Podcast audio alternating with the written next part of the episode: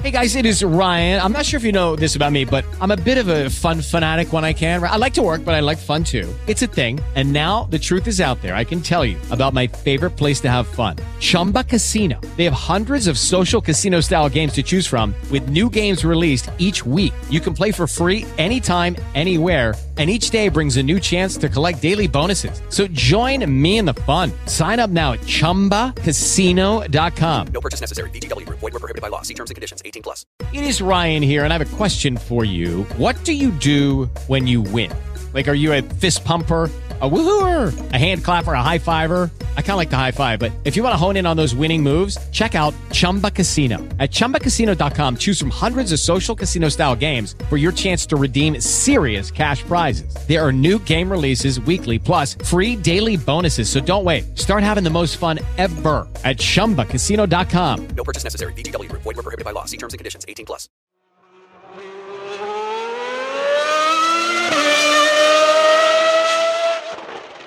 Ci sono cose che non si imparano. La determinazione, la forza d'animo, la propensione al rischio, il talento. Ci sono tante cose che invece si imparano e come. Il peso di una responsabilità, il valore del proprio lavoro, la fatica e la voglia di riscatto. Quando si è piccoli si è un agglomerato di propensioni, di cose che abbiamo dentro e che naturalmente o spinte da chi abbiamo intorno escono fuori. Un po' come se fossimo noi stessi, con l'aiuto dell'ambiente e del mondo che ci circonda, a forgiare il nostro stesso spirito, con la naturalezza delle cose che non sappiamo da dove vengono, prima, e con le cose che scegliamo di fare o che ci capitano nella vita, poi. Per me i piloti di Formula 1 sono sempre stati un bellissimo mistero da questo punto di vista. Capirne le sfaccettature del carattere e poi rivederle in pista nel modo di guidare e di combattere mi ha sempre affascinato moltissimo. La crescita personale di Sebastian Vettel, l'orgoglio di Daniel Ricciardo, la rigidità con cui è cresciuto Max Verstappen, il sacrificio di Lewis Hamilton. E in questo inizio di Mondiale 2022, tra le gioie ritrovate di una Ferrari finalmente competitiva, anche la capacità di rialzarsi di Charles Leclerc. E quindi benvenuti a una nuova puntata di Muretto. Io sono Giulia Toninelli e questo è un podcast che racconta le grandi storie e i personaggi di questa stagione di Formula 1. Oggi parliamo della forza del dolore, chi se ne frega della resilienza. 10 aprile 2022, Melbourne, Australia. È un risveglio rosso in Italia per chi non è riuscito a puntare la sveglia presto. Il Gran Premio di Melbourne scattava alle ore 7 precise italiane e, poco più di un'ora e mezza dopo, Charles Leclerc strizzava l'occhio ai suoi uomini Ferrari dal gradino più alto del podio. Una vittoria, la seconda della stagione dopo il successo in Bahrain e il secondo posto a Jeddah in Arabia Saudita, che sembra aver qualcosa in più rispetto alle gioie dei primi due Gran Premi dell'anno. Sarà che l'Australia non doveva essere una terra Ferrari? Sarà che il ritiro di Max Verstappen ha permesso al monegasco di allungare più di quanto anche solo si potesse pensare sulla classifica dei piloti dopo sole tre gare dall'inizio della stagione?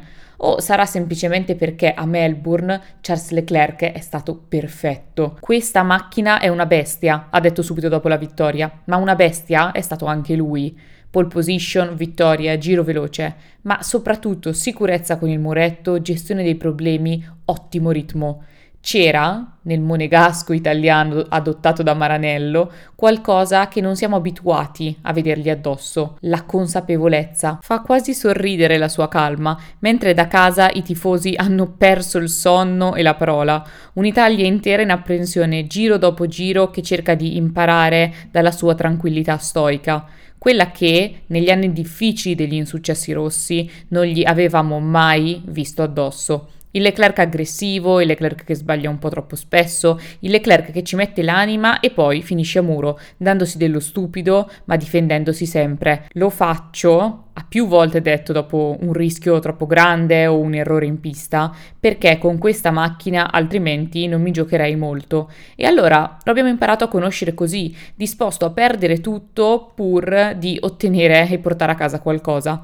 e abbiamo assistito ai primi dubbi delle persone sul talento cristallino di un ragazzo arrivato in Ferrari giovanissimo, con lo sguardo sempre malinconico di un bambino da Monte Carlo. Forse non è così forte, iniziavano a dire, forse Sainz è più pronto, forse Verstappen e Hamilton stanno su un altro livello, ma forse a Charles serviva solo la consapevolezza e il talento non si appanna con gli insuccessi, ma si forgia e accresce se appartiene a qualcuno in grado di proteggerlo e conservarlo. Si usa troppo da un po' di anni a questa parte il termine resilienza per dire che qualcuno resiste agli urti, che ce la fa, che nonostante le cose che non vanno della vita riesca poi a riprendersi, a migliorarsi, a rialzarsi questo termine ormai ci dà quasi fastidio, no? Non ci piace più, è come tutte le cose che vengono abusate. Quindi anche un po' chi se ne frega dei termini, chi se ne frega delle metafore, di questi giochi di parole, di, di, di, di quando il troppo perde di significato.